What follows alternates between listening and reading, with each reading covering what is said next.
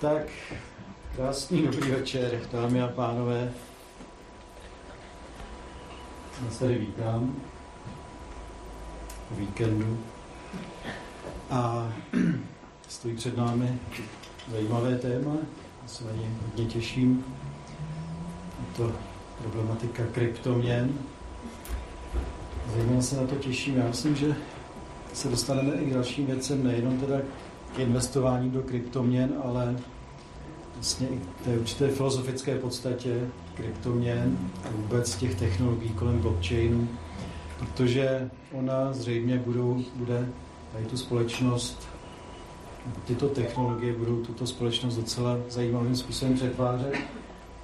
To je pro mě téma, věřím, že se o tom hodně pobavíme, samozřejmě pro ty z vás, kteří jste přišli s tím, jestli máte zájem investovat do Bitcoinu nebo do Monera nebo do nějakých jiných kryptoměn, tak eh, asi se na vás taky dostane, asi taky na to budeme umět, nebo tady přátelé, kteří jsou vedle mě, budou umět odpovědět. A dovolte, abych vám představil.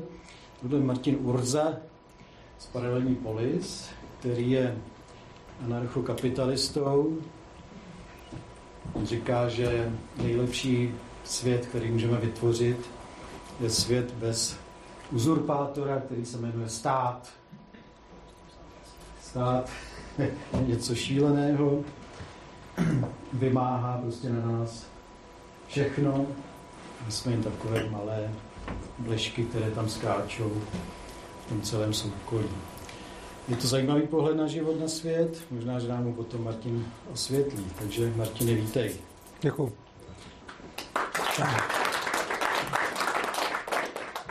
Potom tady trošku změna. Původně tady měl být, měl být Pavel eh, Drahocký ze Saxo Bank, náš člen, generální ředitel Saxo Bank, z nějakých rodinných problémů, nebo nevím přesně, co se stalo, poslal, nechci říct náhradu, tak jo. ještě něco daleko, daleko lepšího, než aspoň to tak jako tvrdil do telefonu, že to je ještě jako daleko erudovanější pohled na kryptoměny. Pan Koděra, vítejte taky mezi námi. Děkuji. Tak dáme dva vstupy, možná držíme ten časový limit 20 minut zhruba, 10-15 minut a potom se pustíme do vlastní debaty. Tak Urzo, prosím. Tak já se chci napřed omluvit z toho důvodu, že mi bylo řečeno, že se mám připravit 45 minutovou přednášku a teď asi 5 minut vím, že mám mít 20 minut. Takže to vezmeme rychle. A kryptoměny... Vždycky každou druhou větu. No, něco mé, já tady nejsem váš oponent, ale budu doplnit. Kryptoměny a anarchokapitalismus, to jsou dvě témata, o kterých jsem byl požádán, abych tady o nich něco řekl. Takže první, co, kdo jsem, to přeskočíme, nebo možná v rychlosti, tady to vidíte, jsem anarchokapitalista, jak říkal Luboš, spoluzaložil jsem a vedu Ludwig von Mises Institut a napsal jsem první českou knihu o anarchokapitalismu, která teď vyšla. Měl jsem na ní jednu z nejúspěšnějších crowdfundingových kampaní v Čechách vůbec a děkuji i členům klubu, kteří na ní přispěli.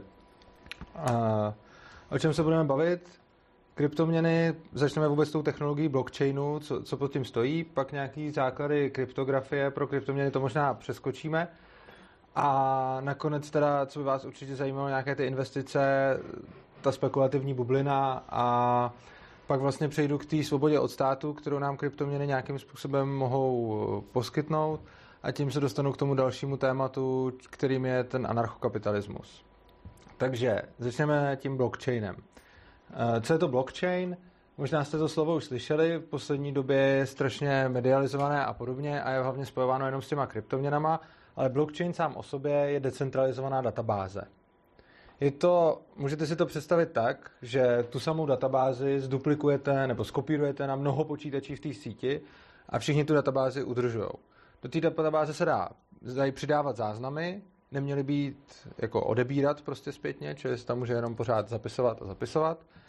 A často se dozvíte v médiích takové věci, jako že je to strašně výkonná databáze, protože běží na tolika počítačích. To prosím vás není pravda, na to úplně zapomeňte. Jediná výhoda té databáze, která je strašně podstatná, teda je ta, že je robustní. Uh, není o nic výkonnější, naopak. Tím, jak běží na tolika strojích a musí všechny udržovat ty samé data, tak je to technologicky méně výkonné, méně rychlé, musí se tam řešit spousta problémů, ale je robustní, protože jakýkoliv z těch uzlů nějakým způsobem zabijete, odpojíte, zničíte ty počítače, tak to pořád je uchováno na spoustě dalších místech v té síti.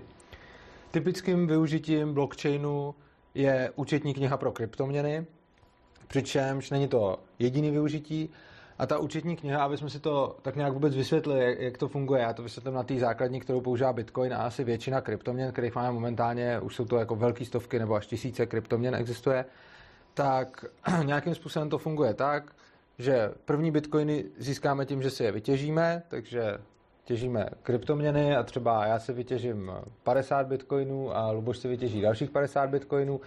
Teď spolu uzavřeme nějaký obchod a já chci Lubošovi zaplatit a převedu na něj 25 bitcoinů, což udělám tak, že do té sítě pošlu zprávu, Urza převádí 25 bitcoinů Lubošovi. Samozřejmě, teď to zjednodušuju, říkám Urza, Luboš, ten Bitcoin je pseudonymní, některé ty měny jsou anonymní, takže všechny tyhle ty transakce se dají dělat bez toho, aby lidi věděli, že jsem to já, ale tak principiálně, abyste si mohli představit, co je vlastně uloženo v Bitcoinovém blockchainu.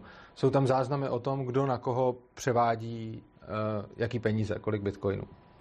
Důležitá věc, to by se vám možná mohlo hodit, protože určitě mnozí z vás jsou investoři. Uh, blockchain je teď poslední dobou strašně cool, a strašně moc projektů získává podporu finanční jenom proto, že řekne, že jede na blockchainu. A předtím vás si spíš varovat, eh, ten blockchain je úžasná technologie, která je naprosto revoluční a když je použitá správně, tam, kde má být použitá, tak je to něco úžasného.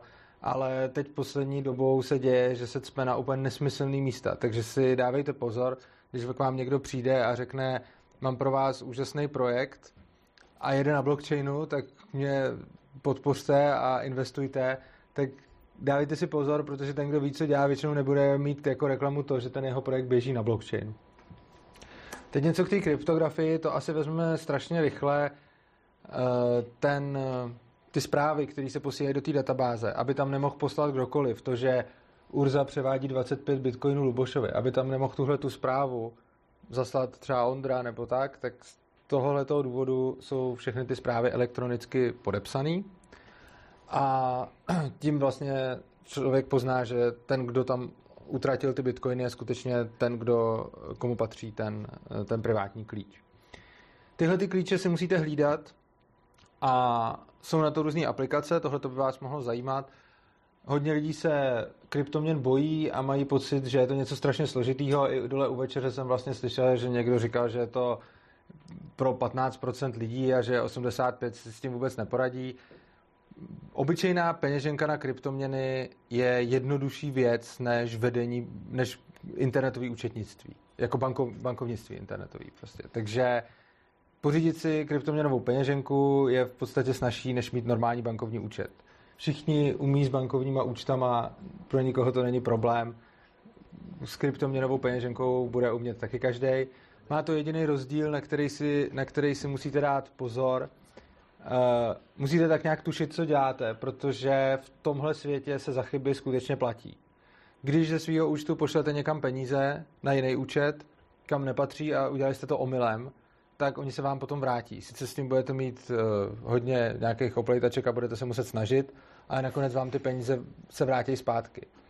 Eh, v kryptoměnách tohle to nefunguje. Jakmile jednou pošlete své kryptoměny, tak jste je poslali a pokud ten, kdo je má, ne, neprojeví dobrou vůli, tak máte smůlu a neexistuje nikdo, kdo by vám je mohl nějakým způsobem vrátit.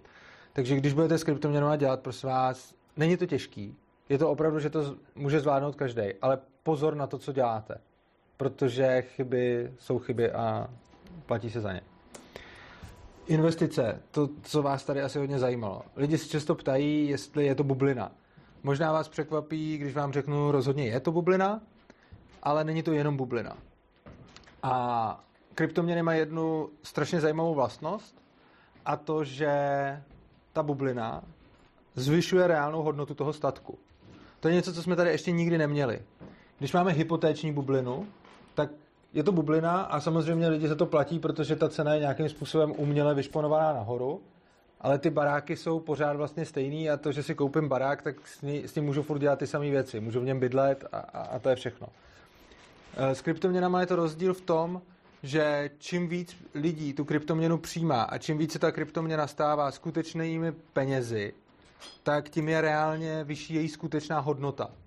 Což znamená, že Bitcoin momentálně jde, Bitcoinem zaplatíte někde, někde ne, lecos už si za něj koupíte, lecos ještě ne, ale v momentě, kdy vám Bitcoin přijmou v každé restauraci, v každé kavárně, v každém obchodě, v každém knihkupectví, autobazaru, tak když tam všude vám přijmou kryptoměny, tak jejich reálná hodnota je prostě vyšší, protože ty kryptoměny jsou ten prostředek směny. Což znamená, že zvláštní vlastností téhle bubliny je, že čím víc lidí o nich ví, čím víc lidí přijímá, tak tím více zvyšuje reálná hodnota vlastně toho statku. Já sám nejsem obchodník ani spekulant s kryptoměnama, nakoupil jsem to čistě jako z ideových důvodů, protože se mi to líbí jak technologicky, ale především je to, jsou to peníze, které nejsou kontrolovány státy. Uh, za tu dobu, co kryptoměny držím, jsem je zhodnotil skoro o dva řády a už mnohokrát, už když jsem je nakupoval, tak už všichni říkali, no teď už to má za sebou ten boom, teď už vyrostly a teď už to dál nikam nepůjde a ono to furt jde. Uh, tím samozřejmě neříkám, že to takhle půjde i dál, protože to nikdo neví. Každopádně pokud by se třeba Bitcoin stal skutečnými penězi, kterými můžeme platit všude, tak i kdyby 1% transakcí a peněz, který lidi drží, eh, teď jako z celých peněz, které jsou na světě, kdyby 1% tvořil Bitcoin, tak stejně bude jeden Bitcoin mít hodnotu asi 100 až 200 tisíc dolarů. A teď jsme někde na 15 tisících dolarů. Takže pořád, a před rokem jsme byli na 800 dolarech, nebo no vlastně už na trošku více, po, po novém roce už jsme byli tak na 15 stech. No a takže když se mě ptáte, jestli to máte kupovat nebo ne, já vám nikdy neřeknu, co máte dělat se svými penězi vy. Já osobně volím tuhle tu strategii, je to slangový výraz, který se používá mezi držiteli kryptoměn. A vzniklo to tak, že někdo napsal hold a přepsal se a lidem se to zalíbilo, takže říkáme, že hodlujeme. A hodlování znamená, že to nakoupíte a prostě to držíte. A nesnažíte se s tím spekulovat.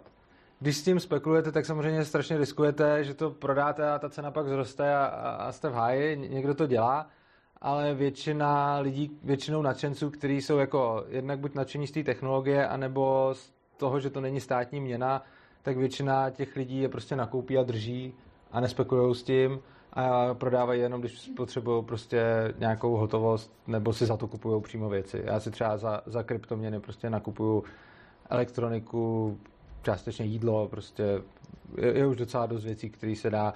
Moje snoubenka si za kryptoměny může platit školný, jo, takže už je hodně míst, kde můžete, kde můžete kryptoměnami zaplatit. Čímž se dostáváme k tomu svoboda od státu. E, peníze momentální, které máme, jsou vlastně kontrolovaný, regulovaný státem a bankovním, bankovním systémem přičemž eh, probíhá nějaké kvantitativní uvolňování, což je vlastně zvyšování peněz v ekonomice, které způsobuje inflaci, což v podstatě je okrádání držitelů té měny. Je to legální, ale reálně těm lidem, kteří tu měnu drží, tak se snižuje její hodnota. Ze stejného důvodu, když někdo padělá peníze, tak je to strašný prohřešek, ale když vlastně padělá peníze oficiálně banka se státním povolením, tak už je to najednou v pohodě, což je zvláštní. A druhá věc, o který jsem chtěl mluvit, je uh, hospodářský cykly podle teorie hospodářských cyklů podle rakouské ekonomie. Otázka je, chcete to slyšet nebo ne? Kdo chce slyšet o uh, teorii, proč máme hospodářský cykly uh, a krize? Tady vidím, že jo. Jo, OK, dobře. Tak asi většina, jo, tak dobře, tak... No tam mi kejvali lidi teď. Jo, aha, OK, tak... tak OK. OK, tak... Uh, jedna, já to vemu teda hrozně ve zkratce, jo. Určitě třeba tady mi namítnete, že to bude neúplný, protože vezmu fakt jenom, jenom úplný základ. Ale v principu, když lidi poskytují půjčky, tak je to normální volný trh, tam platí a konkurence jako u čehokoliv jiného. Což znamená, že úroková míra na volném trhu se řídí nabídkou a poptávkou. Čím víc lidí nabízí půjčky, nabízí úvěry, tím nižší je úrok, logicky, a čím méně je, tím vyšší je úrok. To asi všichni chápou, kejvete, takže je to jasný. Teď, co to znamená? To znamená, že když společnost je hodně bohatá a lidi mají hodně úspor, tak klesají úrokové míry. Tímhle se vysílá signál do ekonomiky podnikatelům. To teď budu mluvit o jiný věci. Teď, když jste podnikatel, teď se na to podívejte z hlediska právě podnikatele a ne už uh, dlužníka a, a věřitele. Když jste podnikatel, tak nízká úroková míra vám signalizuje, že se vám vyplatí rozjet biznis mnohem uh, snáze, než když je vysoká úroková míra. Jinými slovy, s vysokou úrokovou mírou potřebujete fakt získový projekt, abyste vydělávali, ale když je nízká úroková míra, tak vám vyjde mnohem víc projektů. Jo, to, to všichni taky chápou proč, z jakého důvodu. Jo, když platíte prostě tomu, komu dlužíte 1% úroku a máte zisk 5%, tak jste v pohodě. Ale když byste mu měli platit 6% a máte zisk 5%, tak zkrachujete. Což reálně znamená, že nízká úroková míra dává podnikatelům signál podnikejte. Teď to dělejte což je super. A to, co, se, to, co vypozorovali zejména Keynesiánci a, a, a podobně, že se děje vlastně to, že se ten signál dá vydat uměle. Že stát může snížit úrokovou míru, protože ten, kdo ovládá peníze, může i ovládat úrokovou míru. Centrální banka má nějaký inflační cílování, což znamená, že centrální banka může hejbat s úrokovou mírou. Což znamená, že centrální banka sníží úrok a tím dává podnikatelům signál, teď podnikejte. Oni začnou podnikat, jenže ten signál vlastně znamená, lidi mají peníze, takže od vás můžou kupovat. Takže ta banka a ten stát vyšle falešný signál. Teď máte podnikat, lidi od vás můžou kupovat, mají úspory. A oni ve skutečnosti nemají. Takže ty podnikatelé rozjedou svůj biznis, tím se nafoukne ta bublina, ale potom nejsou ty reální peníze na to, aby od nich ty lidi kupovali a tím vlastně vznikne finanční krize. A tahle ta finanční krize, tahleta, tenhle ten cyklus hospodářských krizí může takhle vznikat do nekonečna tím, že je v ekonomice někdo, kdo může vlastně násilně uh, určovat, jaká bude úroková míra. Což je strašně špatně a ty kryptoměny tam nikdo nic takového určovat nemůže, protože uh, vě, objem většiny z nich, ty měny jsou většinou deflační, že prostě jejich objem je uh, jako konstantní, nějaký maximální limit a protože se ztrácejí, tak, tak jejich Eh, celkový objem těch použitelných klesá. No a druhá věc, která je třeba pro mě mnohem podstatnější, je nějaký morální aspekt a to, že státy nás vlastně násilím nutí používat jejich měny, vést v nich účetnictví a platit v nich daně. Čímž se dostáváme, já to vezmu teď už uh, rychle, uh, k tomu, na čem vlastně je založený anarchokapitalismus, ale zase říkám to hodně letem světem. Stát nám tvrdí, že kdo neplatí daně, tak je zloděj. Tak nás okrádá. Já tvrdím, že největším zlodějem je ten stát, protože daně nejsou placený dobrovolně. Daně nejsou jako, když vy děláte svůj biznis a říkáte svým zákazníkům, nakupte nebo ne, když se vám moje služby líbí, nakupujte, když se vám nelíbí, kašlete na mě. Stát říká, dejte mi prachy a když nedáte, tak si je vezmu násilím. A když se budete bránit, tak vás pacifikujeme. Jiný subjekty, který tohleto dělají, jsou mafie, když vybírají výpalný. Ty dělají to samý. Říkají vám, dejte peníze a když nedáte, tak si je prostě vezmeme násilím. Přičemž uh, jsou většinou takový dva argumenty proti tomuhle. První říká, stát nám za to ale poskytuje služby. To je pravda. Ale nemyslím si, že je to ospravedlnění zdanění, protože když někomu za něco poskytnete službu, vy, nebo já, kdybych vám poskytl službu, tak přece taky nemám právo si od vás za to vzít tolik peněz, kolik si určíte, kolik si já určím.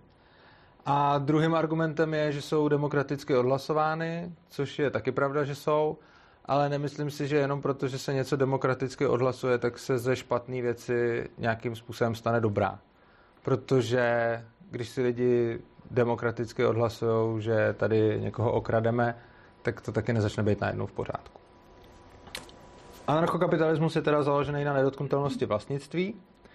Všechna práva odvozuje z vlastnických práv a tohle budu asi přeskakovat, tady jsem chtěl mluvit o těch negativních právech, ale to je teorie a je to dlouhý. Základním principem anarchokapitalismu je princip neagrese, který říká, že útočné násilí je nepřípustné. Uh, útočné násilí znamená takové násilí, kterým já třeba jdu narušovat něčí vlastnictví někoho, kdo mi nic neudělal. Což znamená, že když mě někdo nic nedělá, tak já bych mu taky neměl nic dělat. Je to něco, na čem se všichni shodnou, víceméně, když to takhle řeknu, tak každý řekne, jo, to je rozumný, jako, to je rozumný nápad. Ale tak nějak z toho všichni výjímají ten stát, protože když já si budu v klidu podnikat a nebudu platit daně, ale nebudu nic dělat nikomu, tak najednou jsem zloděj a najednou ten stát může ke mně jít a vzít si to násilím. Uh, anarchokapitalismus znamená teda vlastně hlavně svobodu a zodpovědnost. Východiskem z toho všeho, jak jsem říkal, je právě to, ta bezstátní společnost, protože stát je tím největším agresorem. Na to většina lidí může říct, že odmítnout stát je vlastně jednak zbytečný a jednak naivní, protože to tak funguje. Já bych tomu jenom chtěl říct, že hodně věcí ve své době dobře fungovalo a nakonec se zjistilo, i když tehdy byly naprosto přirozený, že to vlastně není něco tak dobrýho. Já rád jako příklad používám otrokářství. Kdybychom se tady bavili před třemi lety, tak mi taky může každý oponovat, že otrokářství je vlastně v pohodě, protože to všude je a bylo by naivní s tím něco dělat. A já si myslím, že něco takového naivní možná zatím je v tom smyslu, že těžko se něčeho, nějaký změny dožijeme, ale všechny zlé věci v historii, tak s nimi lidi museli napřed bojovat, než se nějakým způsobem podařilo je, je zastavit. Samozřejmě se lidi naprosto přirozeně zeptají, co budeme dělat, když nebude stát, kdo bude poskytovat všechny ty služby, které poskytuje stát. A ono je to samozřejmě komplexní téma, na který já přednáším v paralelní polis.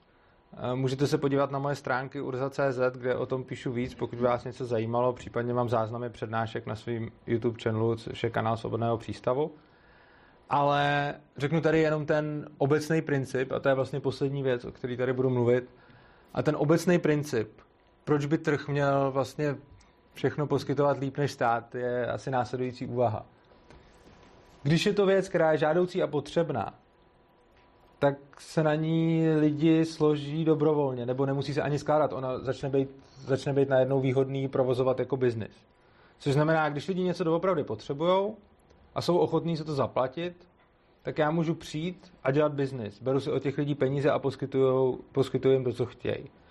A často námitka zní, no jo, ale co když některé služby nejsou jako profitabilní? Co když by to nebylo výhodné dělat to biznisově? No, já potom říkám, že pokud to tak skutečně je, ono často se lidi myslí, že něco není výhodný dělat jako biznis jenom proto, že teď ten model neexistuje, protože teď to řeší stát. Ale kdyby to tak skutečně bylo, tak to svědčí o jediné věci. Že ty zdroje, který to stojí, že těch zdrojů si lidi cení víc než toho produktu, který to poskytuje. Já když dám příklad, Řekněme, že můžeme mít veřejnou knihovnu. A teď je otázka, má ta knihovna existovat nebo nemá? Ona přináší lidem něco, nějaký, řekněme, nemateriální užitek, oni si ho nějakým způsobem cenějí.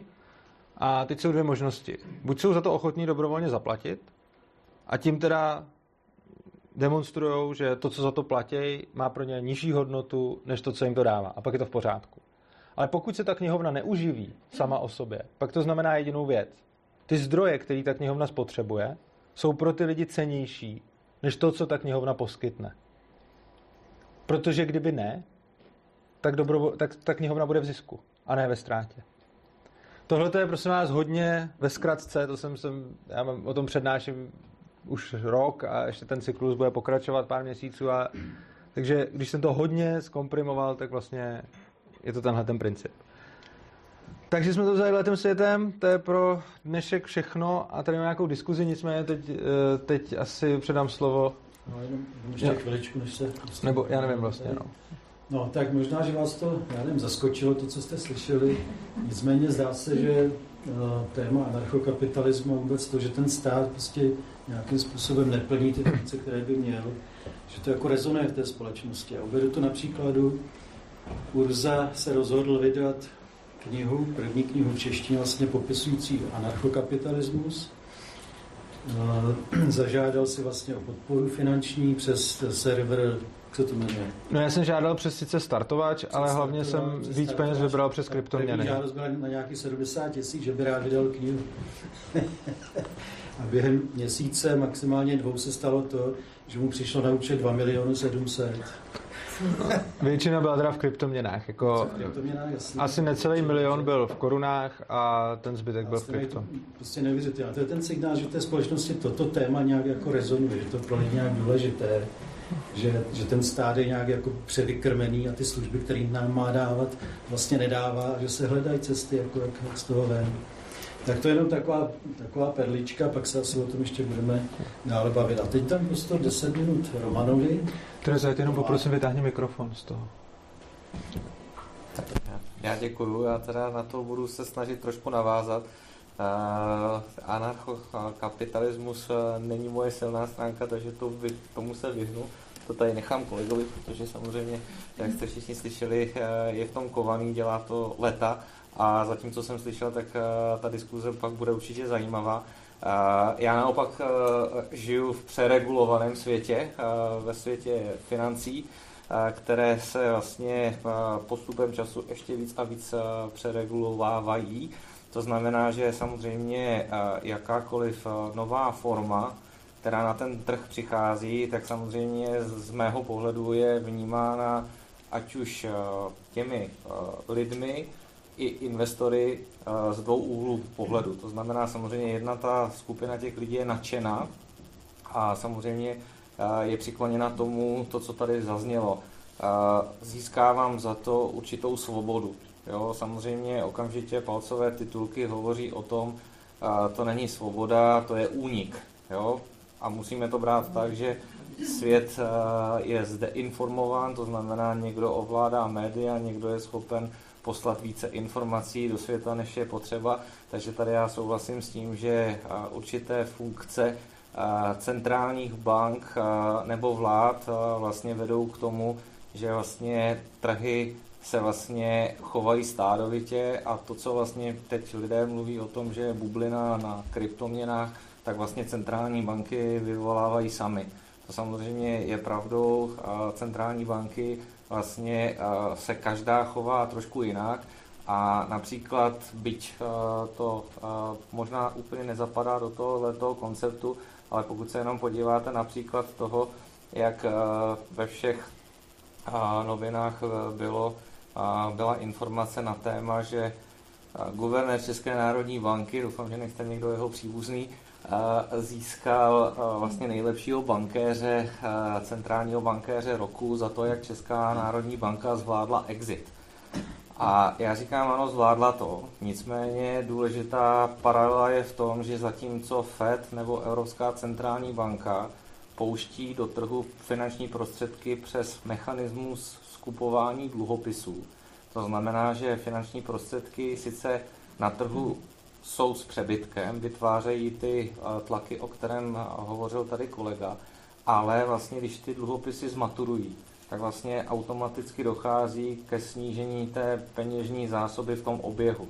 To znamená, že ta centrální banka už nemusí vytvářet vlastně tu umělou poptávku potom, ale Česká národní banka šla pouze cestou vlastně bránění kurzu vydáváním vlastně dalších českých korun. Takže, a to jenom víte, kolik to bylo? Uh, no, teď to z hlavy nedám. 2 biliony, 2 biliony korun vyrobila Česká národní banka na udržení kurzu, nebo na oslabení kurzu.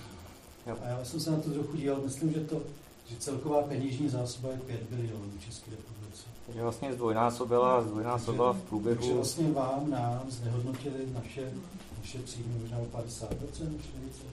A ten základní problém je v tom, že vlastně centrální banka nemá teď žádný mechanismus, jak to dostat zpátky.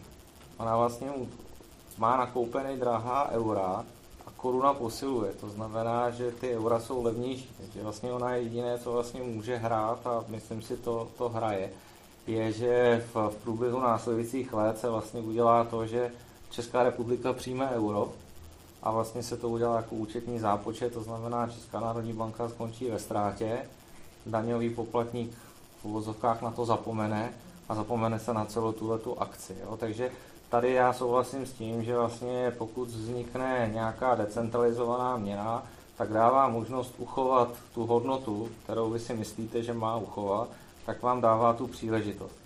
A to je prostě to, co je samozřejmě důležité. Nicméně tady bych souhlasil i s kolegou v, v té věci, že je hrozně důležité, ale to, že v současné chvíli se s těmi kryptoměnami roztrhl pytel, a problém je toho vlastně teď vlastně najít tu vnitřní hodnotu toho, co to má vlastně jako opravdu reálně ten statek nahrazovat. Jo. A v případě, že se budeme vracet zpátky, kdy kolega několikrát použil to, že někdy před x desítky, stovky let něco fungovalo, tak samozřejmě prostě já vždycky říkám, nejideálnější je bartrový obchod, tam si to dokážete představit. Jeden prostě vyrobil něco, druhý měl něco jiného a proto, aby vlastně nějakým způsobem oba dva získali něco, tak došlo k nějaké směně a každý věděl, proč to dělá. Takže tady je prostě, já jenom upozorňuji na to, že ten obrovský rozmach těch kryptoměn, samotný blockchain je fantastická věc a prostě myslím si, že prostě jako technologie prostě je to opravdu budoucnost toho, to, co kolega popisoval, že vlastně ty databáze jsou dneska všude stejné. My jsme se s, s jednou částí lidí o tom bavili při večeři, kdy vlastně dneska, když eh, se mi podaří ukrást bankovku, tak byť ta bankovka je očíslovaná, tak nikdo po celém světě nemá šanci, pokud nemá opravdu databázi, zjistit, že byla ta bankovka kradená. Jo? Minimálně 50% lidí to nezíská, tu informaci.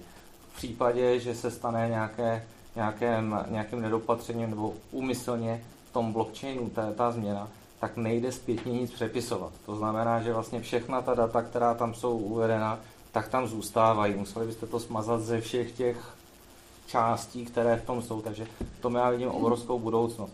Samozřejmě to, jestli Bitcoin jako takový přežije, to neumím říct, protože já říkám, byl jsem svědkem několika v uvozovkách věcí, které proběhly trhem.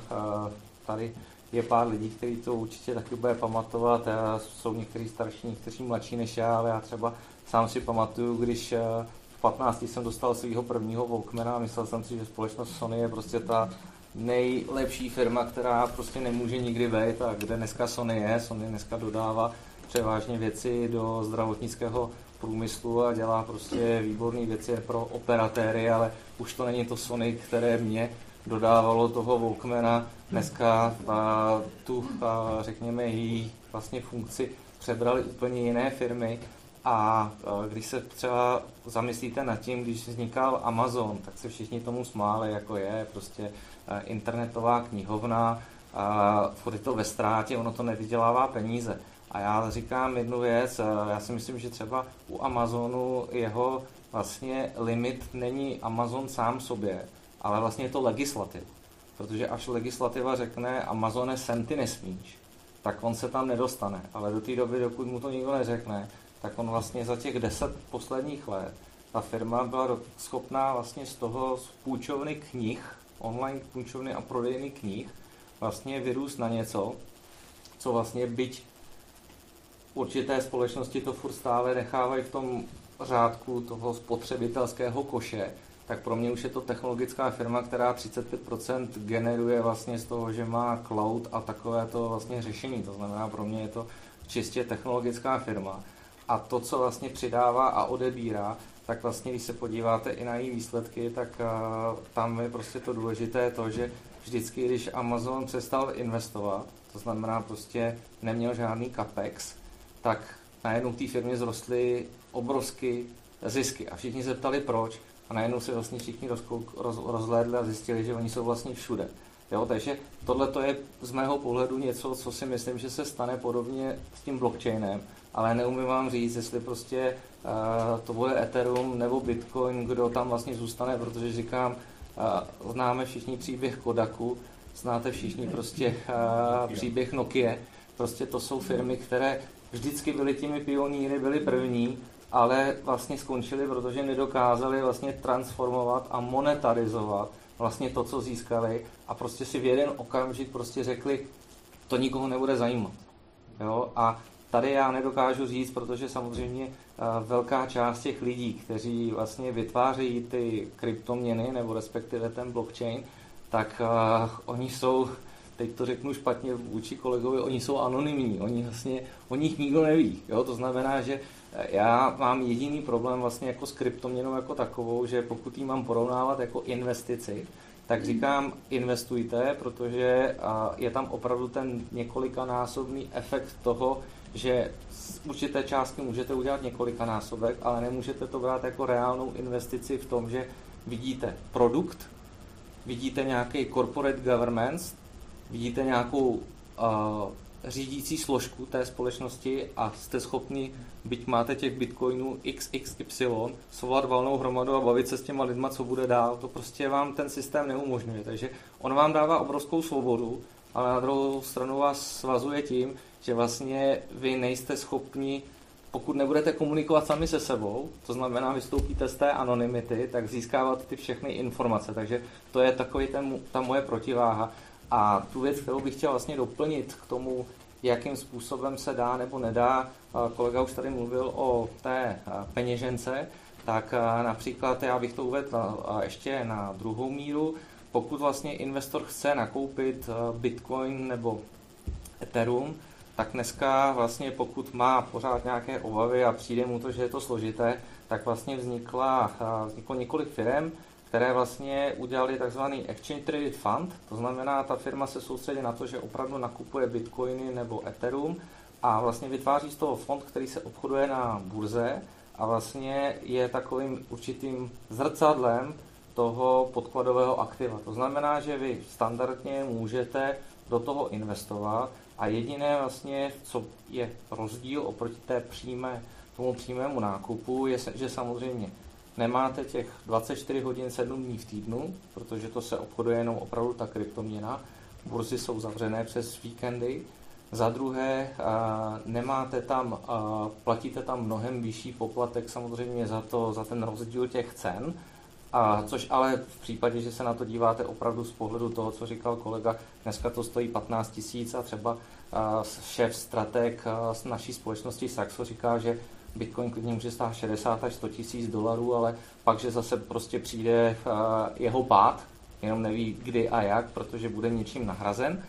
A to znamená, že pokud vy se na to díváte takto, tak si můžete vlastně tu investici udělat, když to řeknu tak, a teď to možná kolega nebude slyšet rád, přes regulovanou instituci, to znamená burzu, která vám umožňuje vlastně, nebo dává vám jistotu v tom, že investiční prostředky vydáváte přes obchodníka s papíry, který je regulován, na trh, který je regulován a podmínky vstupu na ten regulovaný trh je, jsou složitější než pro kohokoliv jiného, kdo přijde a řekne, já jsem vydal dneska kryptoměnu, kupte si ji ode mě. Jo, takže to bych asi řekl na závěr a teď bych nechal asi diskuzi a a to si myslíte, že to je bezpečnější přes toho regulovaného prodejce, prostě nákupčího těch No, pro, protože, protože, pro, protože... Když zainvestuje špatně, tak ten člověk vlastně prodělá, ne? A ne, protože on kupuje bitcoin, pokud věřím tomu, že to je bitcoin, jako ta měna, tak by se mi nemělo nic stát, ale hlavně primárně jde o to, že vy si můžete vybrat špatné, špat, vlastně špatnou protistranu na ten nákup toho bitcoinu, protože dneska těch zprostředkovatelů je velké množství. Takže to je právě ten jediný základní můj problém je v tom, že pokud nebudu vnímat to, že jsem schopen si otevřít ten účet na jenom u, u nějakého člena té burzy a budu hledat ty informace, tak dneska na vás na internetu vyskočí tolik odkazů, že vám někdo zprostředkuje ten nákup toho bitcoinu, jo. že to může být zavádějící. Pozor, tady bych měl k tomu teda upřesnění, pokud toto je váš problém s bitcoinem, tak existuje technologická cesta, Eh, říkám něco multisig, eh, lze nakoupit kryptoměnu tak, že je to kryptograficky bezpečné s tím, že máte jednu další stranu, které věříte a ona, ten obchod může zprostředkávat tři strany, z nich se dvě musí dohodnout na to, aby proběh. Což znamená, že když já budu mít bitcoiny, někdo si je bude chtít koupit a bude existovat jedna autorita, která vůbec nemusí být regulovaná ani centralizovaná, nic. Prostě existuje někdo, kdo má dobrou pověst a je to někdo, kdo prostě zprostředkuje ty obchody. Můžeme uzavřít uh, obchod takovým způsobem, že ty bitcoiny se někam pošlou a aby se tam odsaď odeslali, tak jsou potřeba elektronické podpisy dvou z těch tří stran. Což znamená, že já pošlu někam bitcoiny, máme nějakého teda rozhodce a vy mi pošlete peníze. Když mi ty peníze pošlete, tak vlastně stačí podpis váš a toho rozhodce, nebo i můj, prostě dvou z těch tří, k tomu, abyste je dostali a když mi nepošlete, tak byste zase potřebovali dvou z těch tří. Což znamená, že tímhletím způsobem eh, nemusíte důvěřovat plně burze. Eh, když totiž důvěřujete burze a už se stalo, že třeba největší bitcoinová burza před eh, několika lety zkrachovala, takže to byla oficiální regulovaná burza, vlastně největší bitcoinová a lidi si přesně mysleli, je to regulovaný, tak tam budeme dávat peníze, tak tam to budeme držet, no a oni, oni prostě padli. A stálo to strašně moc lidí, strašně moc úspor. Takže to, co já vlastně říkám, je, já moc nevěřím vládě ani regulacím, ale nemusíme moc ani věřit lidem. Máme tu kryptografii, která nám může pomoct uh, řešit tyhle ty problémy protože existují způsoby, jak, jak dělat obchody s bitcoinama bez toho, abyste to museli svěřovat burze a bez toho, abyste museli věřit pouze té protistraně, s kterou obchodujete. Ještě jenom pár, pár poznámek k tomu, které tady nepadly. My jsme tady měli debatu o kryptoměnách zhruba před rokem, tenkrát s Tejcem a dalšíma lidma.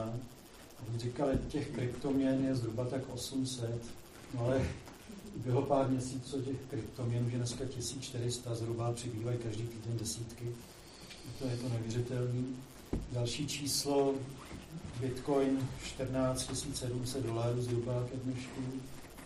Kapitalizace všech těch kryptoměn zhruba 700 miliard dolarů. V tom jako na zainvestování, mm. už není málo, je to docela pěkný číslo. O tom, co se děje, že třeba režim Putina nebo i jiné v ty jeho, americké republiky si zřizují svůj státní, svoji státní kryptoměnu, aby, aby Putin obešel regulace, ty evropské a americké, tak si zřizuje svůj kryptoměnu. A samozřejmě stát se začíná jako do toho docela plést a regulovat celý ten, celý ten obor. Evropská unie na to zatím jako kouká, neví, co má dělat, ale velmi brzy přijde s nějakým regulačním opatřením tak je jenom, jenom k tomu, co se zhruba tak děje. A teď možná reagujte vy na to, co jste všechno slyšeli. Tak Štefane, začni. Mm. Dokud nenastane ta anarchokapitalistická revoluce, jakmile kryptoměny začnou nabývat na významu, tak stát na ně nějakým způsobem se pokusí položit ruku. A tím pádem ztratí tu výhodu, kterou dnes z vašeho pohledu mají. Ale můj největší problém s, s tím je, že pro mě měna je měřítkem hodnoty. A Bitcoin nebo žádná další kryptoměna měřítkem hodnoty není, protože ta káva v kavárně stojí každý den jinak. Co s tím? Uh, jo. Tři věci, na které bych chtěl reagovat. První, anarchokapitalistická revoluce. Uh, anarchokapitalismus, to bych jenom rád řekl, není revolučním směrem. Uh, revoluce známe od uh, anarchokomunistů a podobně, anarchokapitalismus je míru milovná vlastně idea, která stojí na principu neagrese, takže udělat nějakou revoluci a někomu nutit svobodu ani není možný. Takže anarchokapitalisti nejsou revolucionáři, jsou to lidi, kteří se snaží buď skrz, nějaký, skrz nějakou kryptografii nebo prostě skrz působením na lidi a osvětu přesvědčovat lidi o, o něčem. Dále eh, co jste říkal, jo, že na to státy začnou reagovat v tom momentě, to je pravděpodobný. Druhá věc je, co s tím jako udělají, protože ono to není tak úplně jednoduchý. Samozřejmě by se dalo zakázat prodejcům ty kryptoměny přijímat, protože regulovat ty kryptoměny jako takový je prakticky nemožný. Vy nemůžete nikomu, vzhledem k tomu, jak je ta technologie postavená, tak reálně nezregulujete tu měnu a nedonutíte ty lidi, protože fakt stačí poslat nějaký data do, do internetu a tím jsem uzavřel obchod. Tohle to těžko nějakým způsobem eh, postihnete a existují takové kryptoměny, které jsou úplně anonymní, například kryptoměna Monero, která funguje tím způsobem, že vy dokonce, když odesílatel nechce, tak ani nevíte, kdo vám poslal peníze, nikdo se nemůže podívat ani na historii do toho blockchainu, nikdo nevidí nic prostě. Jo. Takže to je jako úplně anonymní měna, kde se ani nikdo nemůže podívat na to, kolik kde se čeho děje. Jo. To je prostě úplně uzavřené. A tohle to si nemůžu úplně představit, jak může stát regulovat. Jediná regulace by byla zakázat obchodníkům to přijmout. Na druhou stranu by museli uzavřít, udělat nějaký společný postup. Protože ono, když to zakáže jeden stát, tak ta měna je celosvětová, takže oni by to museli všechny státy proti tomu postupovat naraz a spolu. Což je těžký se na tom dohodnout, zejména protože třeba ve Švýcarsku v některých kantonech už se dají platit daně v bitcoinech. Jo, takže pokud bude Švýcarsko, který bude přijímat v bitcoinech daně, a najednou Česká republika by si řekla, my zakážeme bitcoiny, tak je to většinou ke škodě České republiky. A poslední věc, která je jako skvělá připomínka, co jste říkal, že vlastně ta měna znamená, že je to uchovatel hodnoty a že kafe stojí každý den jinak, to je pravda. A je to proto, že Bitcoin není vlastně zatím plnohodnotná měna v tom smyslu, že ji ne všude všichni přijímají. Ono v momentě, až ten Bitcoin, když to tímhle tím způsobem půjde dál, tak když ho začnou vlastně prakticky všude přijímat a budete s ním moct platit skoro kdekoliv, a to není tak nereálná představa, protože když si vezmete před kolika lety, když se platilo cash a pak přišly platební karty, tak taky platební karty se napřed skoro nikde nepřijímaly a dalo se s nimi zaplatit občas někde. A teď už platební kartou zaplatíte prakticky všude. Tak za předpokladu, že budou bitcoiny brát prakticky všude, tak už to bude reálná měna, která bude mít ty vlastnosti té měny, což znamená, že já třeba, když budu teď něco prodávat a moji dodavatelé mi budou dodávat za koruny, tak já musím svoje ceny logicky přizpůsobovat svoje ceny v bitcoinech aktuálnímu kurzu koruny. Ale když já budu mít dodavatele, kterým můžu platit v bitcoinech a on už bude mít nastavenou cenu v bitcoinech, tak já vám taky můžu nastavit už cenu v bitcoinech. Čili myslím si, že máte samozřejmě pravdu, že zatím tady tahle ta vlastnost není, ale ona tady není z toho důvodu, že bitcoin ještě není tak rozšířený. V momentě, kdy ho budou brát všude, tak tahle ta vlastnost už bude, protože se to pak stane normální měnou a měny tyhle ty vlastnosti mají. Se uvádí, že dneska to aktivně používá 5 až 10 milionů lidí, což 7 miliardám na planetě není mnoho zatím. Že? Ale a zase pokud to bude umožňovat tu daňovou optimalizaci, tak ty lidi na tím toho skočí. Ten stát prostě bude přicházet o daně a bude se muset jako dělat nějakou sebereflexi, jak teda vlastně fungují proč mi ty lidi neplatí a bude muset ty služby nějakým způsobem si opravdu zlepšit, aby ty lidi tomu státu platili. To bude velká bitva, já se na to opravdu těším. Jarda se hlásil, no. Jarda. Pak... Já jsem z toho vašeho výkladu porozuměl, že anarchokapitalismus víceméně neguje stát, čili jako, alebo to, že stát je zbytečný. Nicméně, Bitcoin a kterákoliv jiná kryptoměna, tak eh, se určitým způsobem vymezuje nebo, nebo ukazuje se, jak je hodnotná, tím, že se porovná vůči dolaru. Dolar je produkt státního uspořádání. Ten je samozřejmě, má to centrální banku, a je to typický produkt státu. Čili jinými slovy, Eh, kryptoměna, která je nějak svázaná s tím anarchokapitalismem, se reflektuje vůči uh, měně, která je produktem státu. Čili nemůže existovat, nebo se nemůže ohodnotit její úspěšnost bez toho, že by se porovnávala s dolarem. Jestli, no. jo, a, a přitom ten dolar to je vlastně produkt státního uspořádání. Takže já tady v tom vidím... Uh, dolar není produkt státu, že? No je, je to produkt státu, to je produkt centrální banky. je čili... produktem několika amerických rodin. To no ne, tak je, je, je to produkt státu, to je samozřejmě. Je to, je to versus ten anarchokapitalismus. Takže já tady v tom vidím obrovský kontraprodukt a zdá se mi, Eh, ta vaše teorie toho anarchokapitalismu jako totální nesmysl. Uh, jo? Jde o to, že uh, já jsem byl vlastně požádaný o dvě témata. Jedno byly kryptoměny a druhý byl anarchokapitalismus. Není to tak, že kryptoměny rovná se anarchokapitalismus. Anarchokapitalismus je určitá filozofie založená na principu neagrese a na vlastnických právech. Hmm. Kryptoměny jsou nástroj, řekněme, kryptoanarchie, a kryptoanarchie je jednou z možných implementací anarchokapitalismu, ale nejen. Ty dvě věci nejsou to samé. Mezi to nejde klást rovnítko a rozhodně to není tak, že Bitcoin rovná se anarchokapitalismus. Důvod, proč jsou tady ty dvě témata, byly, že jste mě vlastně požádali o přednášku na dvě témata a oni spolu určitým způsobem souvisejí, ale není to to samé. A co se týče toho porovnávání oproti dolaru, tak to jsem tady před chvilkou odpovídal panu kolegovi, že dokud Bitcoin není přijímaný všude možně, tak je samozřejmě, nemá ty plnohodnotné vlastnosti, plnohodnotné měny, což znamená, že se porovnává vůči dolaru. V momentě, kdy Bitcoin bude mít vlastnosti plnohodnotné měny, tak už nebude třeba ho porovnávat vůči dolaru, protože to kafe bude stát fikční částku v bitcoinech a ne v korunách nebo v dolarech. Čili předpokládáte, že bude vládnout Bitcoin všude? Ne, ne, ne, to, to není, že by vládnul Bitcoin.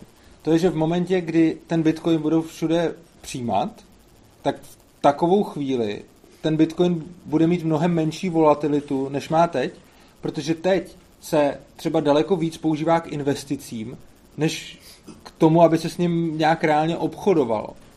Teď je to hlavně investiční artikl. Jinže, když to bude primárně měna, tak jeho volatilita se sníží, protože jeho využití bude daleko víc k transakcím než ke spekulacím. To by mě, právě zajímalo, že Bitcoin dneska je kvalifikován ne jako měna oficiálně, ale jako věc. Ne. Já nemyslím Jak oficiálně. se z této věci stane měna? Možná, jestli pan bankér to nevěděl. No tak eh, eh, to by byla asi zase nejlepší otázka třeba na naše centrální bankéře. Ty zatím říkají, že to měna není a říkají vlastně, že eh, vydávat vlastně kryptoměnu může kdo chce, že to ne, nepodléhá jejich regulaci a že jediné, co vlastně by vám zakázali, že pokud vydáte kryptoměnu a distancovali byste lokální měnu od směny za tuto kryptoměnu, tak teprve v té chvíli porušujete zákon a Česká národní banka za váma přijde a bude se vás ptát. Takže to je taková trošičku, řeknu z mého pohledu, šalamonská odpověď na to, co s těmi kryptoměnami, jak oni to vidí. Já bych tady navázal na to, co přesně říkal kolega. Pokud odmyslíte ten faktor, že dneska denně řádově miliarda lidí slyší slovo Bitcoin. Berte to tak, že i český radiožurnál už hlásí cenu Bitcoinu, to znamená, že i babička v Horní dolní přemýšlí nad tím, jako, eh, co to je. A opravdu teď si nedělám legraci, zažil jsem, zažil jsem, ne, zažil jsem v bance, kdy tam přišla opravdu důchodkyně a přišla k přepážce a říká, že by na Vánoce chtěla vnukovi koupit ten bitcoin, kde se to kupuje. Tak eh, paní za, překáž, za přepážkou samozřejmě byla z toho úplně out, říkala, že tohle to jako nemáme. Paní říkala, "Vždyť to ale říkají právě přesně na tom radiožurnálu, vy jste to neslyšela. Ona říká, slyšela, ale nemáme to. Ona říká, že se to dá koupit. Jo, prostě byla odhodlaná, že to fakt jako pod ten stromeček, pod ten stromeček koupí. Jo. Takže já chci říct, že to je právě jako ta určitá věc, eh, kdy eh, samozřejmě z jedné strany budete pořád slyšet, že to je bublina, že tady už byly tulipány a tohle. Já říkám dvě věci, které mě tam zajímají a to je, že Eh, Zatím ten systém z mého pohledu nemá úplně tak jasný dopad na reálnou ekonomiku, jako to bylo v těch minulých dobách. To zaprvé dneska tím, že je to globální, tak eh, těch investorů je opravdu velké množství a když si vezmete, kolik je možné vytěžit těch bitcoinů, když se budeme bavit o tom bitcoinu, tak eh, když té miliardy eh, denně oslovených lidí si řekne 100 tisíc nebo milion lidí, tak jo, já o tom začnu přemýšlet a začnou teda pomaličku kupovat. Druhá věc je ta, že uh, ta kryptoměna má jednu úžasnou věc, vy si ji můžete koupit jenom fragment. To znamená opravdu jenom část, kolik mám těch peněz, tak si za to koupím. To znamená, že vlastně já nemůžu vzít 100 eurovou bankovku a takhle vám ji roztrhat na 10 kousků a říct vám, tady máte 10 euro a až najdete dalších 9, tak budete mít 100. Jo? Vy už s tím vlastně s tou částkou, s tou vaší částí můžete dál vlastně platit. To, co říká kolega, že v momentě, jakmile to začnou všichni přijímat jako nějakou rovnocenou platební schopnost toho vašeho kousku, tak vlastně v tu chvíli opravdu přestane ta cena být volatilní, protože když někdo řekne, že 0,15 bitcoinu stojí prostě šálek kávy, tak to prostě bude tak stát a bude to stát všude. Jo, protože stejně jako když prostě někde, když to řeknu, McDonald's nastaví ceny uh, prostě svého menu v nějaké zemi, tak ve většině případech to tak je, pokud teda nejste blízko hranic uh, Německa, kde to prostě napálí nebo na letišti. Že? Ale jinak všude ta cena je prostě stejná. Takže vlastně v tu chvíli, vlastně i třeba, když, když to řeknu obrazně, Big Mac se používal jako index vlastně ceny, kolik vlastně, jaká je inflace a jak se mění vlastně kupní síla obyvatelstva. To znamená, že ten Bitcoin vlastně nebo ta kryptoměna může tohleto přímo.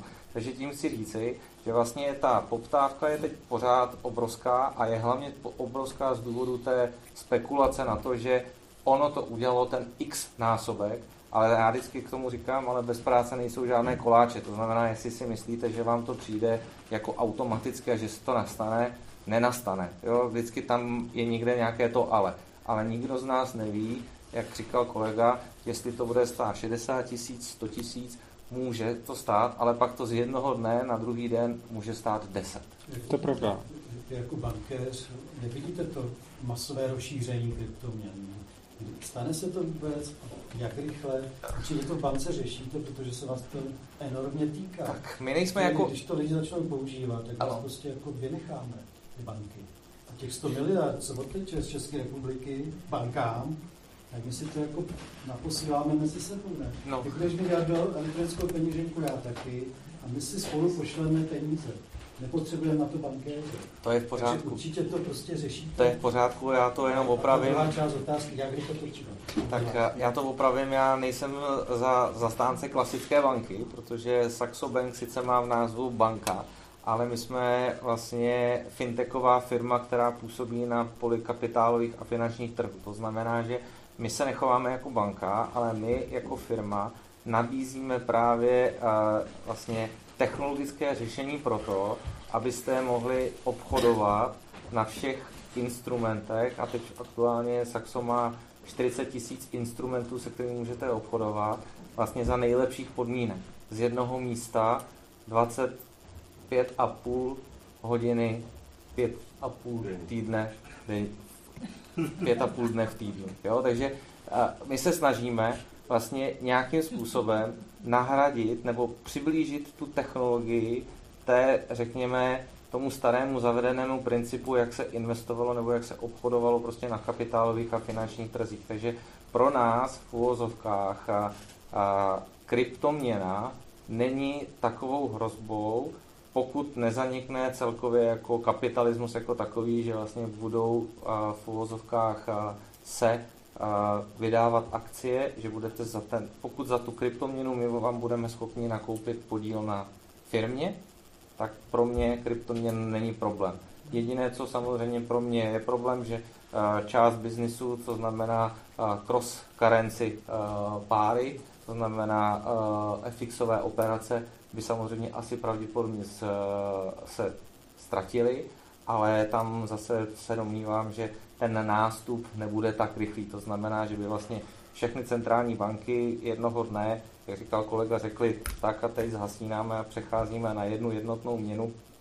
Je to velice složité, protože přesně vám to tady kolega popisuje, žádná z těch centrálních bank se nechce vzdát své role. To znamená, že bude se snažit, ale na druhou stranu to, co on říká, a s tím já souhlasím, tam je samozřejmě ta vůle toho lidu a pokud prostě uh, bude tam ta schopnost bez té represe, a to samozřejmě nedokážu říci, jestli může nebo nemůže přijít a v jakém měřítku přijde, tak říkám, bavme se spíš na té, na té uh, úrovni toho, že technologicky to, co nám kryptoměny nabízejí, je opravdu revoluční změna. To, jakým způsobem to my sami v úvozovkách v demokraci, demokratickém nastavení využijeme, je tak trošičku Otázka byla, jak se na to ty banky připravují. Tak dobře, vaše banka ne? Uh, Jste think, ale tak, tak samozřejmě, samozřejmě ty, banka se na to musí nějak chystat, protože ji to ohrožuje. A bude jí to ohrožovat a samozřejmě všichni zase ale jako hovoří o tom, že samozřejmě prostě primárně a, bankovnictví by se mělo vrátit zpátky k, k něčemu, co, k čemu primárně nějakým způsobem vznikalo. A pokud a, vy budete, nebo prostě bude nějaká kryptoměna, tak samozřejmě a, byť dneska to můžeme dělat a, napřímo, ale myslím si, že to děláme napřímo, protože teď momentálně těch lidí je málo, tak stejně, když vám někdo udělá dobrou službu, tak proč by vy jste část toho bitcoinu nebyl ochoten utratit za to, že se vám o to někdo postará.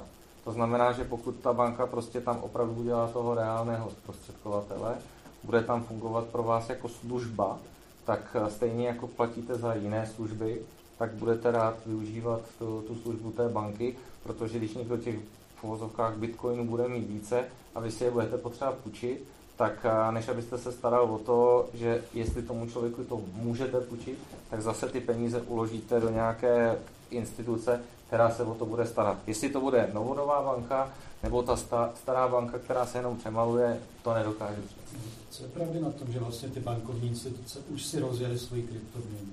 Tak se s ní obchoduje. Tak to já si mluvíš o Ripple. Abych jako neodděl ten vlak, tak už mají svůj. Tak já si mluvíš o Ripple, no, no, tak svůj, jako je to spíš, no, oni si, jestli myslíš Ripple, tak to no. není, že by si ho jako rozjeli, ale spíš ho jako využívají. Takže je to, je to jedna z kryptoměn, která je využívaná jako v bankovním sektoru, takže jako ano, ale nevím, no, jako ne, neřekl bych, že si, že si úplně přímo jako banky rozjeli, no. Je to spíš, že využili ně, něco, co někdo rozjel, ale jako je. Tak Honzo. Souhlasím s Urzou v tom, že jeden z hlavních hedů oficiální měny je možnost kvantitativního uvolňování. Jednotlivé kryptoměny mají, pokud vím, eh, konečný objem. Například u Bitcoinu tuším 21 milionů kusů. Mm-hmm. Na druhé straně ekvivalent kvantitativního uvolňování kryptoměn vidím v ne, neregulovaným a neomezeným počtu růstu typů kryptoměn, kterým vlastně vzniká taktéž kvantitativní uvolňování. E, tohle to bych tak úplně nenazval z toho důvodu, že vy když, jako jasně, může se stát, že nějaká měna bude lepší a vyhraje v konkurenční soutěži na, na volném trhu, což je rozdíl, než když se Česká národní banka rozhodne, teď tady přidáme do oběhu a nikdo s tím nemůže nic dělat. Takže je pravda, že vznikají pořád nové kryptoměny a je taky pravda, že většina z nich jsou mezi, uh, mezi vlastně lidmi, kryptoanarchistama se tomu říká shitcoiny, promiňte mi ten výraz, ale jsou to jako špatný kryptoměny a těch kvalitních je několik málo. A to, že někdo vytvoří další kryptoměnu, pokud ta kryptoměna je špatná, vlastně nevadí, protože když ji lidi nebudou využívat, tak je to jedno. V momentě, kdy ta kryptoměna je dobrá, pak ano, ale to ten člověk musel s něčím přijít a ta hodnota je krytá, nebo krytá, je, je to hodnota za to, že ten člověk přišel s něčím dobrým.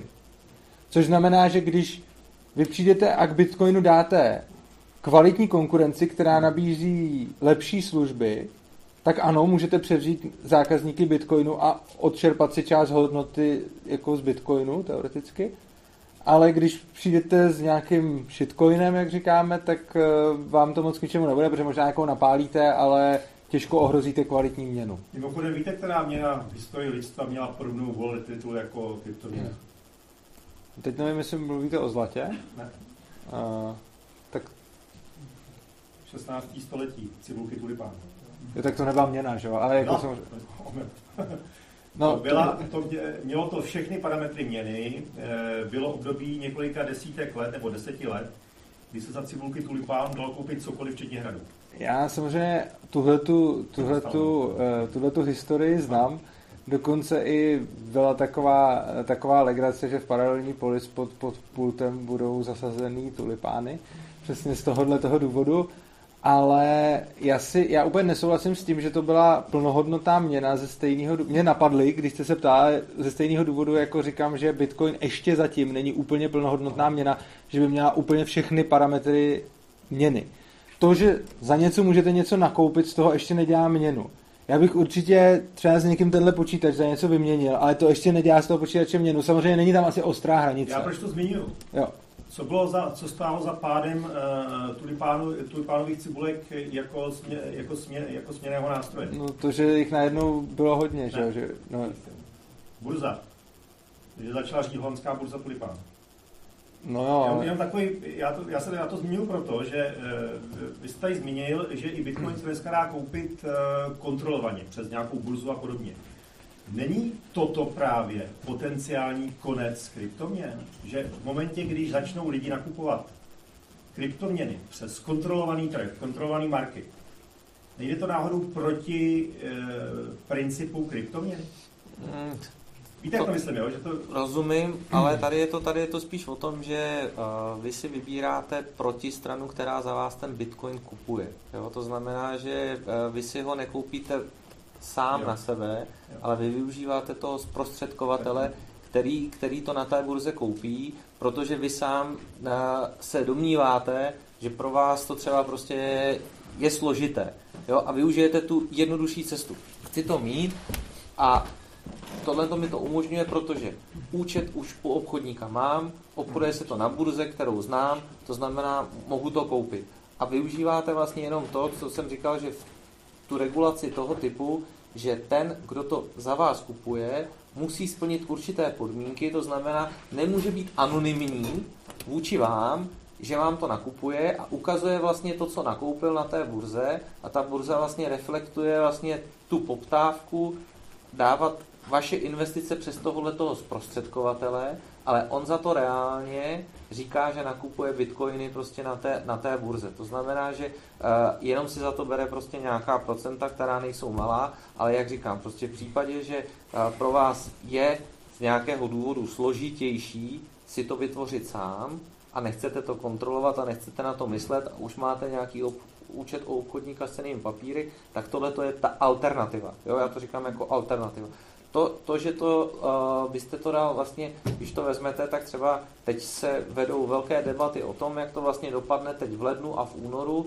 kdy vlastně budou uh, vyprší první kontrakty, které se začaly obchodovat na obční burze. Nicméně zatím z těch objemů, které na těch občních burzách probíhají, prostě zatím nehrozí žádné velké riziko, protože uh, je to spíš o tom, že pro těžaře, který vlastně je v tom systému toho, té těžby, ta burza dneska umožňuje to, že on si vlastně dopředu to, co on ví z nějakých svých propočtů, že vytěží za měsíc, za dva, za tři, tak on si to může prodat přes tu burzu. Ten trh zatím spekuluje na to, že všichni velcí hráči přijdou s tím, že začnou prodávat ty kontrakty a vlastně zvolí nebo roztočí tu spirálu na druhou stranu, že ti, kteří drží ty bitcoiny, vlastně podlehnou té, té schizofrenii, že začnou prodávat. Ale kolega tady řekl jednu velmi důležitou věc. Všichni ti velcí hráči, který není jich mnoho, tak ty mají tu svoji krásnou strategii. My teda ještě po staru říkáme hold, oni mají hodl, takže oni hodlujou. A prostě dokud oni se nedostanou do té, do, do té situace, že oni budou reálně prodávat, tak vám se může stát, že to, co vy prodáte, tak vlastně vám nikdo nebude chtít dodat. A tím, že vlastně dneska oproti těm ostatním alternativním investicím, které vlastně, nebo těm investicím, které vždycky způsobují ty obrovské vlny, tím, že vlastně je těch klientů nebo těch držitelů, těch, těch fragmentů těch bitcoin, bitcoinů může být mnoho a de facto teď možná trošku fabuluju, ale tak zamyslete se nad tím, kdyby to spadlo na 10 tisíc dolarů, kolik z vás by za, si zapřemýšlel, že by si to možná koupilo. Jo, takže vy máte v tuto chvíli máte na straně poptávky víc lidí, kteří by si to za těch 10 tisíc koupili, než těch, kteří budou v panické hruze za 10 tisíc prodávat. Jo, takže dokud se tyhle ty jako váhy nepřetočí na tu druhou stranu, že těch prodávajících najednou bude víc, protože najednou z toho všichni budou chtít utéct, tak uh, tam, ten, tam já vidím právě ten prostor toho, že to klidně ještě může vyrůst. Jo. Ale jak říkám, problém je v tom, že ten fundament, já ho tam neumím uchopit, protože to nic nevyrábí a do té doby, než to je rozšířené v tom, že opravdu já přijdu a řeknu, že tato sklenice Coca-Coly prostě stojí 0,1 bitcoinu a všichni to budou přijímat tak, že dneska to je 0,1 bitcoinu, zítra to je 0,1 bitcoinu a za měsíc, za půl roku, dokud někdo neřekne, zdražily se náklady, a stojí to 0,2, protože je v tom inflační nějaká složka, tak to tak bude. Ale protože teď je to vázané na to, to, co tady říkal pán, že vlastně je to protiváha nějaké hodnoty amerického dolaru, který fluktuje sám o sobě, protože a proto, tak tam se samozřejmě do toho vstupuje ta rovnováha nějaké té měny, která je, řeknu, v širokém spektru prostě vnímána jako měna a proto vlastně porovnáváte měnu s neměnou, jo, což je, když to řeknu jednoduše, proměna. Já bych tomu dodal, je jedna zajímavá, pro mnohé děsivá, pro mě hrozně krásná věc, že v těch bitcoinech nikdo neví, kdo jsou ty držitelé. Přesně. Jako o některých je to známý, o některých jako víme, kdo to je, ale je obrovská spousta bitcoinů, o kterých se neví, kdo je drží o kterých se neví, jestli vůbec existuje ten držitel, jestli vůbec ještě ty bitcoiny jsou provozu schopný. Prostě je strašně moc bitcoinů, o kterých se neví nic a přesně můžou to být hodlaři a můžou to být spekulanti a nikdo vlastně neví, proč to kdo kupoval. takže je to něco, co asi pro většinu investorů může být nějakým způsobem hrůzostrašný, pro kryptoanarchisty je to naopak super, takže záleží na úhlu pohledu. To je super, to jsem nepochopil. No, je to super z toho důvodu, že máme, že, že neexistuje nikdo, že neexistuje nikdo, kdyby byla nějaká centrální autorita, která by vůbec říkala, nám přijde už vlastně normální, že stát, protože vybíráme daně, třeba kouká na naší ekonomiku. Nám přijde normální kontrolní hlášení, ET, třeba možná ještě ne, ale přijde nám vlastně normální, že by stát měl vědět o našich obchodních transakcích. To je něco, co si myslím, že je strašně nemorální a špatný, a na té kryptoměně je super, že prostě, když se třeba zejména podíváme na nějaký to Monero a tak, tak to je úplně neviditelné. To je ta přímá souvislost mezi těma kryptoměnama a, a anarchokapitalismem. Ale jste to opíral. Čili, a já tvrdím, že je tam přímá úměrnost. Já neříkám, že tam je. je... Svázaný přímo jako. Já neříkám, že to nesouvisí. Ty témata To- to jsou podobný. A, souvisí. ano, ono to souvisí. Já jsem nikdy neřekl, že to nesouvisí. Jenom říkám, že to není to samý. Je, je, je rozdíl mezi kryptoanarchií a mezi anarchokapitalismem a jsou to dvě odlišné věci, i když spolu souvisejí. Pojmově, Je to, názvově, jo, ale v podstatě to souvisí. ano, souvisí. Stejně jako souvisí auto a řidič, ale není to tatáž entita. No, no, to, to, Abyste eh, mohl eh, provozovat auto, musíte mít řidiče. Abyste mohl provozovat anarchokapitalismus, musíte mít kryptoměny. Tak to není třeba vůbec pravda. Aby člověk mohl provozovat anarchokapitalismus, vůbec nepotřebuje mít kryptoměnu, protože kryptoanarchie je poměrně nový filozofický směr. První bitcoinový blok byl vytěžený 3.1.2009 a anarchokapitalismus už je desítky let stará filozofie. Anarchokapitalismus dřív, co se týče měn, počítal se zlatem. Ne, že by říkal, všichni musí mít zlato, prostě. Jenom počítal se zlatým standardem, Ale že pravděpodobně. se do toho velice hodí. Jo, hodí. Dva A ale rozhodně. hodí. Hodí. Já jsem nikdy neřekl, že nehodí. No. Jenom říkám, že to není to tež. V tom smyslu jako té svobody, chápeš to? Je to kompatibilní, ale není to ta samá věc. Ne, já to naprosto chápu, ale Ono snad ještě k tomuhle, ale je si čisté z těch rekordů z toho blockchainu lze poznat, kolik těch miliardářů je. Jde, ale nedá se poznat přesně, který to jsou. Údajně 200 Jo, a, ne, miliardářů, jo, a nedá se, bitcoinových miliardářů dolarů. 200. ano, a to jsou ty otevřený bitcoiny, že jo, pak, mám, pak to jsou ty otevřený blockchainy a pak jsou měny, kde, kde mají uzavřený blockchainy a těch to, jako já zmiňuji Monero, a není jediná. Roberte. Mně z toho víceméně vyplývá, že Bitcoin není měnou, je spíš komoditou. Eh, Protože podle mě to nesplňuje základní parametry měny a i právě díky té omezitelnosti, že to vlastně má jasně danou hranici, tak eh, je to spíš jako komodita, jako investiční nástroj. Pro mě to ještě není jako skutečně forma měny. Yes, Ale no. to je spíš tak jako bokem. Spíše jenom jsem chtěl eh, k tomu anarchokapitalismus. Eh, Vy jste říkal, že to je už desítky let. Už je překonaný. Kapitalismus už taky neexistuje. By spíš měl být nějaký anarcholiberalismus, něco takového. Protože jako čistá forma kapitalismu už ve světě dávno není. Aspoň ne v těch rozvinutých zemích. Ale to jsem taky nechtěl říct. Já jsem chtěl jenom, ale řekl. To by jsme takový jako poznámky na okraj. Spíš jenom tam řekl bych, došlo k jedné takové, řekl bych, Řekni nám všechno, co si nechtěl říct. to by bylo.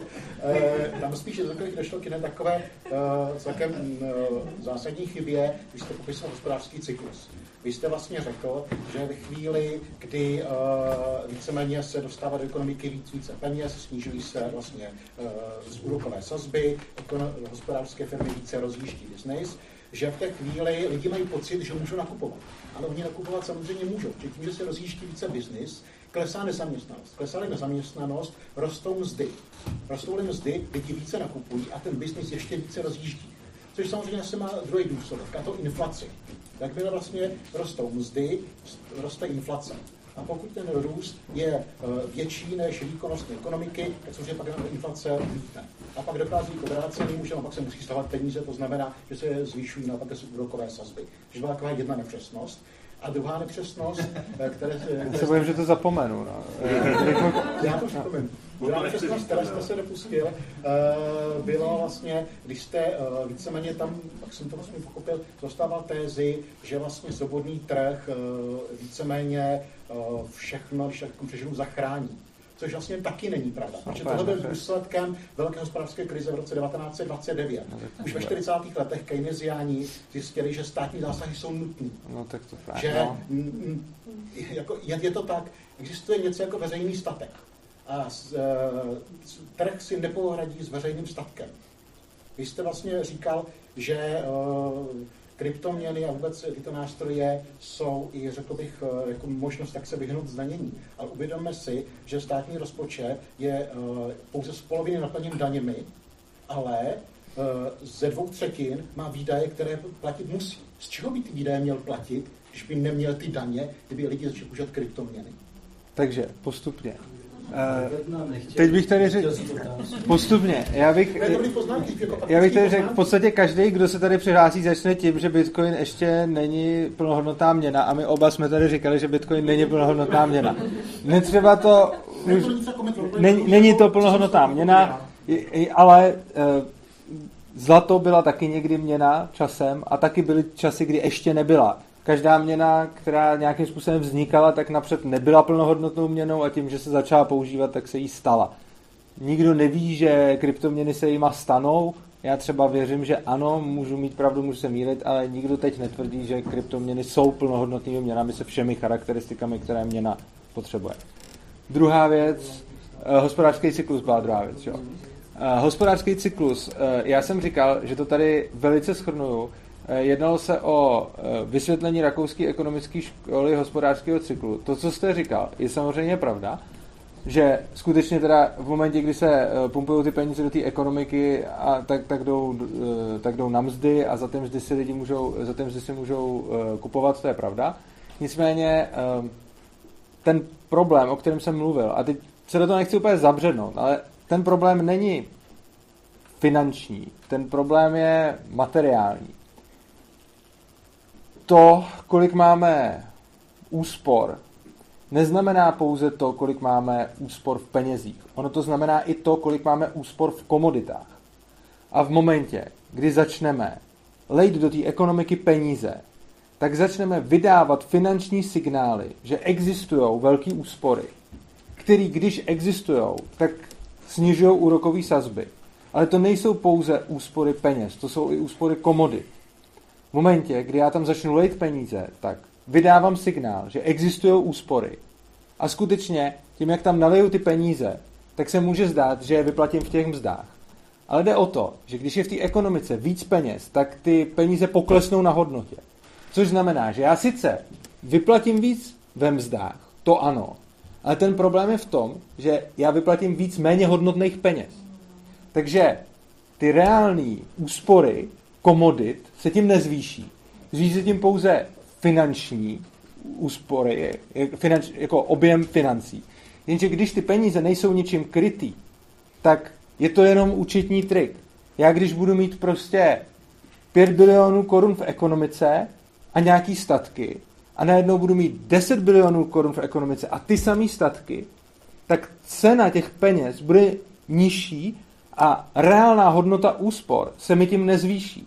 Takže já sice začnu vydávat ten signál, že se zvýšila reálná hodnota úspor, protože klesne úroková sazba, ale hodnota těch úspor se nezvedne, protože tím, jak tam naleju ty nové peníze, tak ty peníze ztratí na hodnotě a těch statků nepeněžních je tam pořád stejně. Popisuješ inflaci?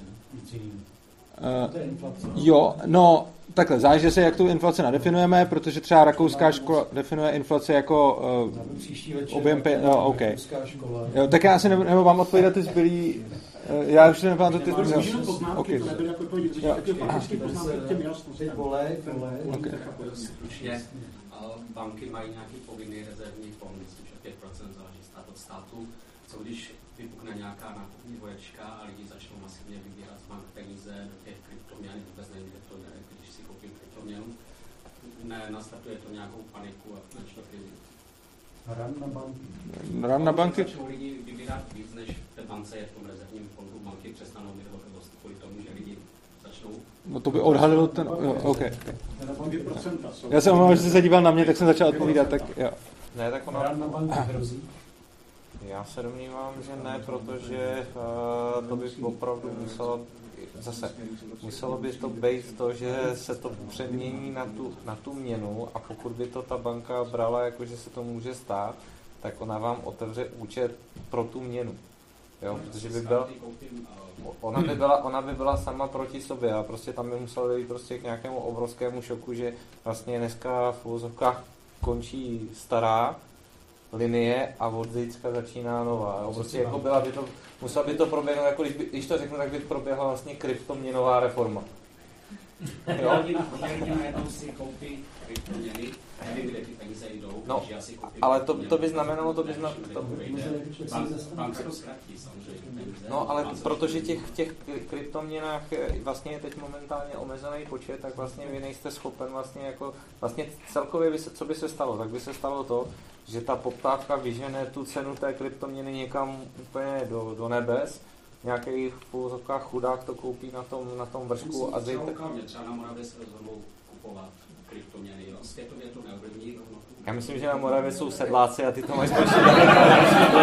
jako, si jako prostě, jako grunt je grunt a věřte mi, že párkrát jsem tam byl a jako, ať jsem Pražák jako poleno, tak, tak prostě na Moravu nedám dopustit a ty lidi jsou tam fakt na tohleto jako to. Takže, takže Vinice, pole, tam, tam, tam bude dřív jezdit uh, traktor na dálkově ovládání, to už tam mají, bude tam lítat dron prostě nad tím polem, ale kryptoměnu bude mít, ale nebude kvůli tomu vybírat z banky. Jako, to, to, má, po, to má prostě podslavník. Právě hrozí v těch klasických bank, klasických měn, ten rád na banky, protože banka má krytých jenom 10%. Přesně tak, přesně tak, přesně to je tak. strašný riziko, jestli máte někdo peníze jako v klasické měně, tak se bojíte. No. A jakou máme teda jistotu, že kryptoměna není tvořená uměle nějakým teroristou, Severní Koreou a podobně, za účelem vyčerpání světové ekonomiky nebo čerpání hotovosti ze světové ekonomiky?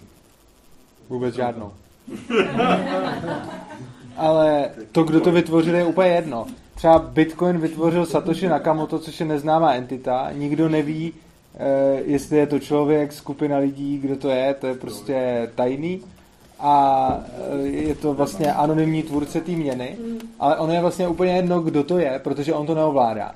Což znamená, že my teď už vidíme celý zdrojový kód, ten jsme viděli od začátku, vidíme úplně všechny operace a i kdyby to založil nějaký terorista, tak my teď přesně vidíme, co ta kryptoměna dělá, jaký má vlastnosti a je vlastně úplně jedno, jestli to založil terorista s cílem zničit svět, nebo jestli to založil nějaký strašně hodný člověk s cílem pomoct lidstvu. Tam 100% nejsou nějaký zadní vrátka, který by to dokázali. Eh, Ten kód je open source, což znamená, že všichni vidí eh, celý kód Bitcoinu a lze kryptograficky dokázat, že to, na co se koukáme, nemá zadní vrátka, protože ty lidi, co si spouštějí ten kód na těch svých počítačích všude po světě, tak oni vědí, co si tam spouštějí. Takže v tomhle tom Uh, oni, to se nedodává tak, že by vám dodal celou aplikaci typicky. To se dá tak, že vám dá zdrojový kód, se podíváte, co to je, zkompilujete. Samozřejmě, když to budete chtít těžit, tak si vezmete klidně celou aplikaci, nebo si to zbildíte, jo? Ale, ale ten kód je otevřený a zadní vrátka, že v něm nejsou, se může každý přesvědčit. Takže že jste našel nějaký druhý rusnok, naboural se do bitcoinu, zdevalvoval ho. To... Ne, tak samozřejmě takhle, nemůžu říct, že nic ne, všechno vždycky hrozí. Kdyby se například ukázalo, že lze prolomit současnou kryptografii, tak je to pro kryptoměny v podstatě konec, ale zdaleka nejen pro kryptoměny. V momentě, když by někdo zjistil, jak prolomit standardní šifrování, který dneska používáme, konkrétně je to všechno to vede k jednomu problému, faktorizaci velkých čísel. Když by někdo dokázal faktorizovat velký čísla, tak, tak rozloží nejenom kryptoměny, ale strašně moc dalších věcí, jako všechny banky, všechno tajemství, které je sdílené po internetu, prostě to bude strašný dům a i před, ve světem před kryptoměnama by to byl obrovský problém, protože vlastně všechno, co máte zabezpečený po internetu, najednou přestane být zabezpečený. No, třeba ty kvantový počítače tohle neto? Eh, Takhle, eh, obecně to je jako na složitou debatu jako z kryptografie, ale obecně odpověď zatím zní ne a ta kryptografie pořád jde nějakým směrem. Samozřejmě existují počítače, které dokážou určitý typy úloh řešit líp, konkrétně kvantový počítače umí řešit líp nějaký typy úloh, ale pořád jsme u toho, že třeba na to, aby jsme prolomili nějakou šifru, která se dneska běžně používá a počítá se za bezpečnou, tak by bylo potřeba, kdyby to počítali všechny počítače světa, tak by na to třeba bylo potřeba víc času než dokonce vesmíru. Ale je možný, že, Že se to zkrátí. že, že se to zkrátí. Ale vážně. Dřív než stačíte říct, budu kolikovat. Tak jo, ještě Kristina, máme 10 minut do konce, ne? Kristina. Tak já teďka nevím, já tady mám tři takové body, tak nevím, aby jsem to zase moc neprotahovala. Kristýna je z Moravy, tak Mě už, já už jsem, teda, já už jsem se odurazila od těch sedláků. to Sedlák z Moravy. Já se omlouvám teda, Tak já, já, já mám taky jako kryptoměnu. No, To je v pořádku, ale, ale já jsem říkal, že Vinohrad a tohle, jako já, já pořád to beru tak, že pro vás vždycky vy jako, nebo na Moravě pro lidi grunt je prostě to, to, to, to zlaté. Případ. Ale chtěla jsem se zeptat, slyšela jsem informaci, že po novém roce některé velké společnosti jako Microsoft eh, a podobně, že chtějí eh, začít používat kryptoměny, což by asi nějakým způsobem mohlo ovlivnit třeba eh, trh. A taky nechápu pořád to, jak se těží ty bitcoiny. A pak jsem se chtěla ještě zeptat na transakční poplatky za, za platbu bitcoinama, což souvisí s tou první otázkou. A snad jsem slyšela, že i McDonald by začal používat eh,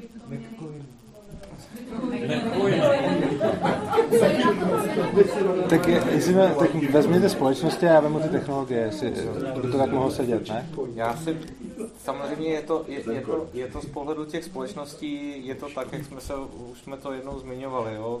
pokud v daném okamžiku uh, jste schopna vlastně to zboží nějakým způsobem ohodnotit tím bitcoinem, tak vy vlastně tomu dáváte nějaký ten ekvivalent, to znamená té směné hodnoty. Takže tím vlastně snižujete tu jeho volatilitu, protože vy říkáte, že okna do vaší budoucnosti číslo 11, 12 a 13 budete prodávat za takovou a takovou cenu v bitcoinech. Jo? Takže to je samozřejmě ta odpověď na to, že samozřejmě možná taky trochu jako Microsoftu ujíždí vlak, tak chce ještě rychle natáhnout taky uh, na sebe nějakou pozornost. Samozřejmě uh, pro ty obchodníky je to dneska zajímavý artikl, na druhou stranu, ale pořád říkám, třeba já jsem obrovsky překvapen s tím, že třeba na Alze se dá koupit Tesla za Bitcoin a jenom vám to vysvětlím proč, protože za prvé platím měnou, o který nevím, kolik bude zítra stát a kupuju si auto, který nevím, kdy mi dodají. Takže, takže jako tam se dostávám do obrovského křížku, že vlastně opravdu nevím a když jsme se tady bavili o tom, že někdo kdysi zaplatil uh, za pizzu bitcoinem, tak já říkám, že oba dva si to budu do smrti pamatovat. Ten, co tím zaplatil za tu pizzu, že to byla jeho nejdražší pizza v životě a ten pizzař za to, že on blbec tu pizzu prodal a určitě ty bitcoiny hned utratil, že si je nenechal. Ne, on si je nechal, On si je nechal, a prodal, ale pozor, prodali, když stáli jeden dolar. Takže to byly pici za 10 000 bitcoinů a on je pak prodal po jednom dolaru, čímž na něm strašně zbohatnul, ale kdyby ještě hodloval, tak to by byla jiná. Já vezmu ty, já vezmu ty dva technologické dotazy, které byly na těžbu a transakce, ono to spolu souvisí. Těžíte tak, že potvrzujete transakce. Konkrétně to vypadá tak, že lidi posílají, eh, lidi posílají vlastně do sítě ty transakce, které chtějí jako obchodovat, něco někomu posílat, tak ty transakce posílají do sítě. A těžaři z těch transakcí tvoří bloky a vezmou všechny ty transakce a jdou je zahrnout do toho blockchainu, do té do databáze. A to těžení je proces, ve kterém řeší složitou matematickou úlohu. Hledají, co je hash, tušíte někdo? Hledají hash k, k, tomu, k tomu bloku, do kterého poskládají transakce, které oni si vyberou. A teď, to, co dostane ten těžař za úspěšně vytěžený blok, je za prvý nějaký poplatek, který je daný tou sítí, ten tam byl proto, aby se to vůbec nastartovalo a ten poplatek se pořád půlí každý, eh, jako každých několik let, takže eh, se vlastně snižuje to, kolik se to dostane celkově, ale pak ještě dostane všechny poplatky, které dali všichni do těch svých transakcí. Takže vy, když posíláte transakci, tak tím, že ji nastavíte vysoký poplatek, a tady je zajímavá věc, ten poplatek platíte ne za to, kolik posíláte bitcoinu, ale za bajty. Takže vlastně ten poplatek není závislý na té částce. Což je strašně skvělé, když někomu posíláte velkou částku, protože za to platíte malý poplatek, a když posíláte malou, tak platíte ten samý fixní poplatek, respektive záleží na velikosti dat, který, který posíláte. A ti těžaři e, vezmou, dostanou všechny poplatky, které byly v bloku, který ten těžař vytěžil. Takže to je těžení bitcoinu a zároveň potvrzování transakcí. Tam bych jenom k tomu dodal, ten, ty poplatky jsou pořád ještě vyšší než u bank v České republice. To, k tomu bych dodal, že, byly, že se to teď jako, teď je to u Bitcoinu zrovna tak, ale u Bitcoinu byly strašně dlouho strašně nízký, jako byly to ani ne třeba koruna, pak to byly třeba nějaké jednotky korun, byly i doby, kdy byly ty poplatky úplně zadarmo. A teď jsou teda ty, teď jsou vyšší, ale pouze pro nízké částky, protože když byste teď chtěl poslat velký prachy do zahraničí, mm-hmm. tak vám to jednak ta banka možná buď i stopne, a jednak ty poplatky budou rozhodně větší, protože když si kupujete kafe, tak v tom bitcoinu za to zaplatíte za tu transakci stovku, což je blbost, ale když posíláte miliardu do zahraničí, tak za to zaplatíte tu samou stovku, což už je fajn.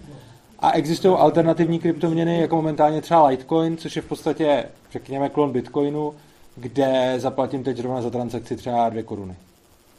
No, a tam zajímavý, to, vlastně to jsou servery, na kterých to běží, ten, ten blockchain. To se dá říct, to jsou, to jsou ty doly. Jako. No, jsou, jakože... Samozřejmě ty servery mají obrovskou energetickou náročnost. Dneska to odpovídá spotřebe zhruba jako Česká republika, zhruba tak se možná říká, jako co tady v České republice spotřebujeme energetický, elektrický proud, to je všechno těch serverů. Počkej. A já bych se jenom chtěl zeptat v rychlosti, co je pravda na tom, že vlastně to celkové množství těch bitcoinů se ne, nedá vytěžit, protože to bude třeba tolik těch serverů v, celý, v celém světě, že energeticky se to vlastně není takový zdroj elektrické energie, aby se to celý vytěžil.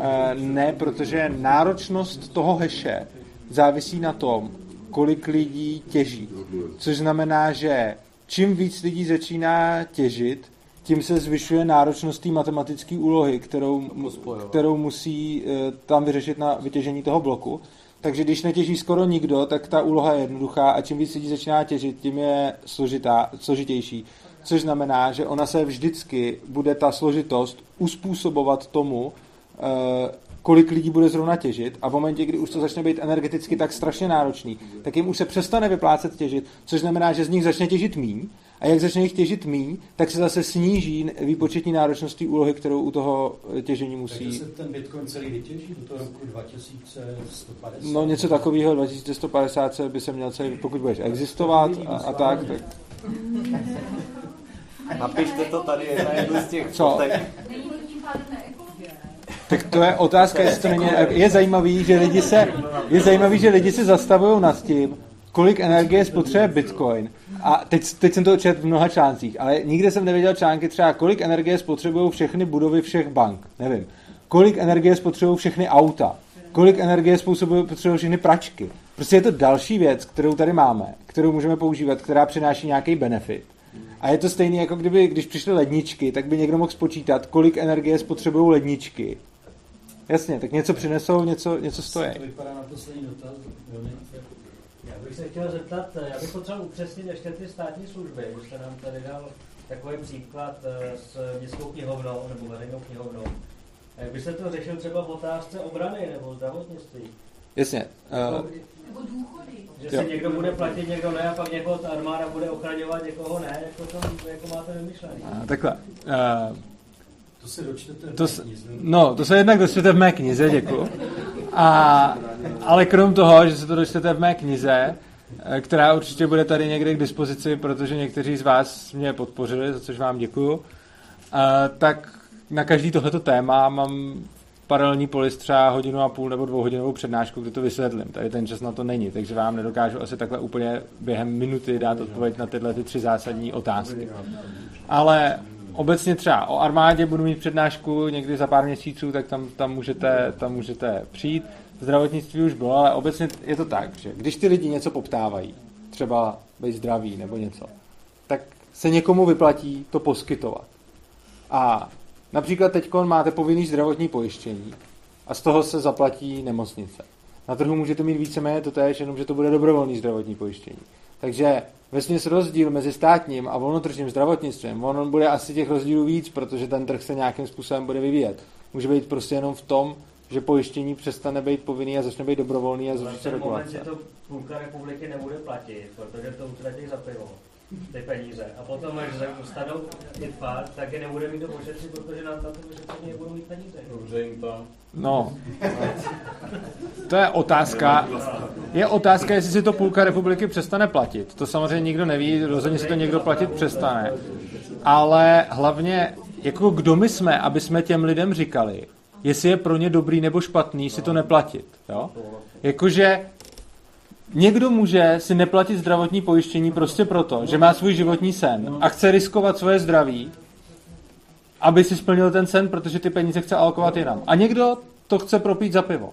A co my jsme, aby jsme jim říkali, co z toho je dobrý a co z toho je špatný? Teď pojďte na tu armádu teda. Když, když zrušíme armádu, tak jsou tady za, za víkend rusáci. No. Upřímně řečeno, kdyby tady, upřímně řečeno, za prvý v 68.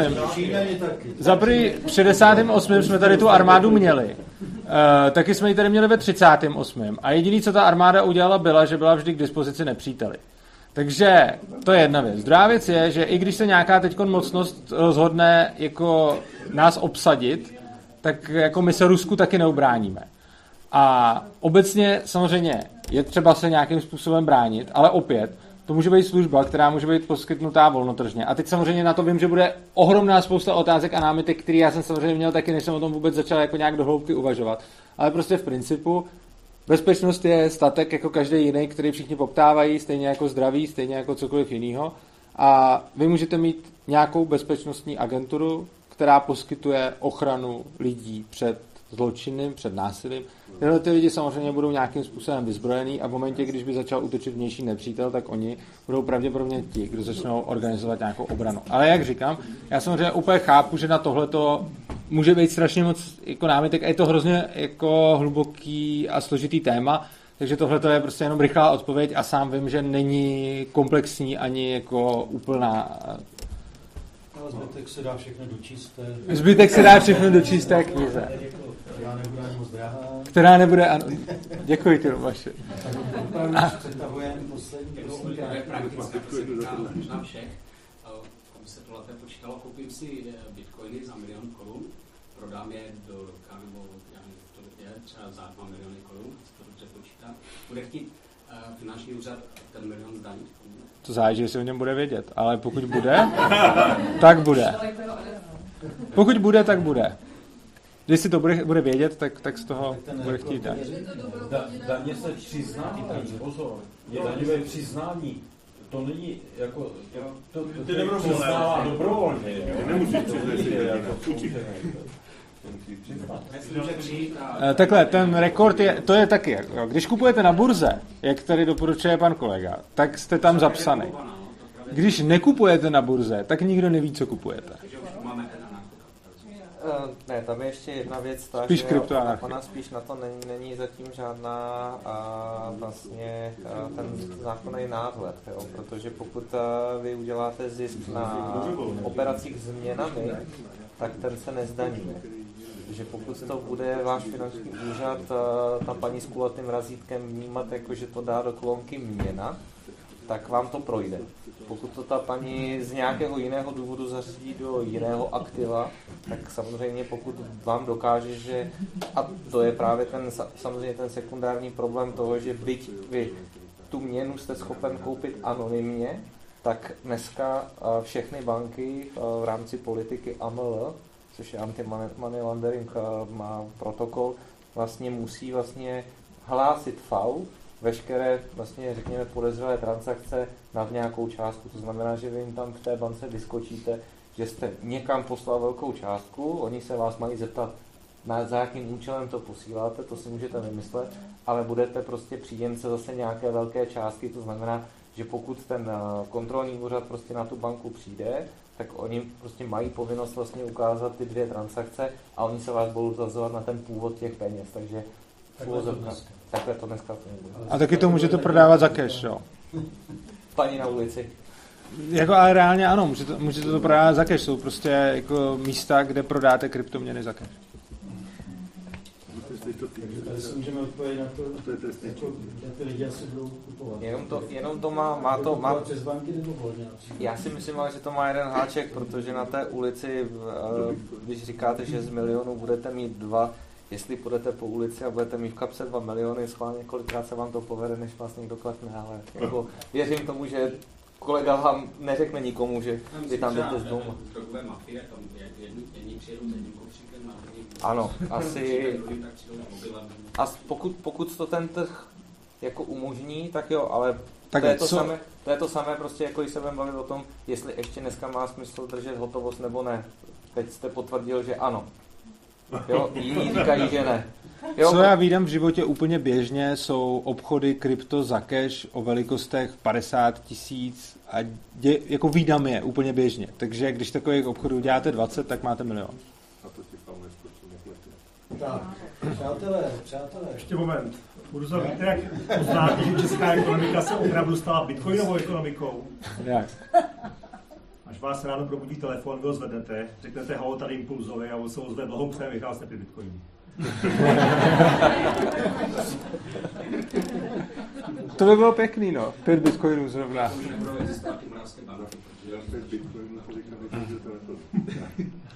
Tak jsme u konce. Přátelé, to byla úžasná debata. My s tím podobnými typy debat budeme pokračovat. Děkuji, Romane. Děkuji. Já děkuji za pozvání. Díky za pozvání. Za ten skvělý.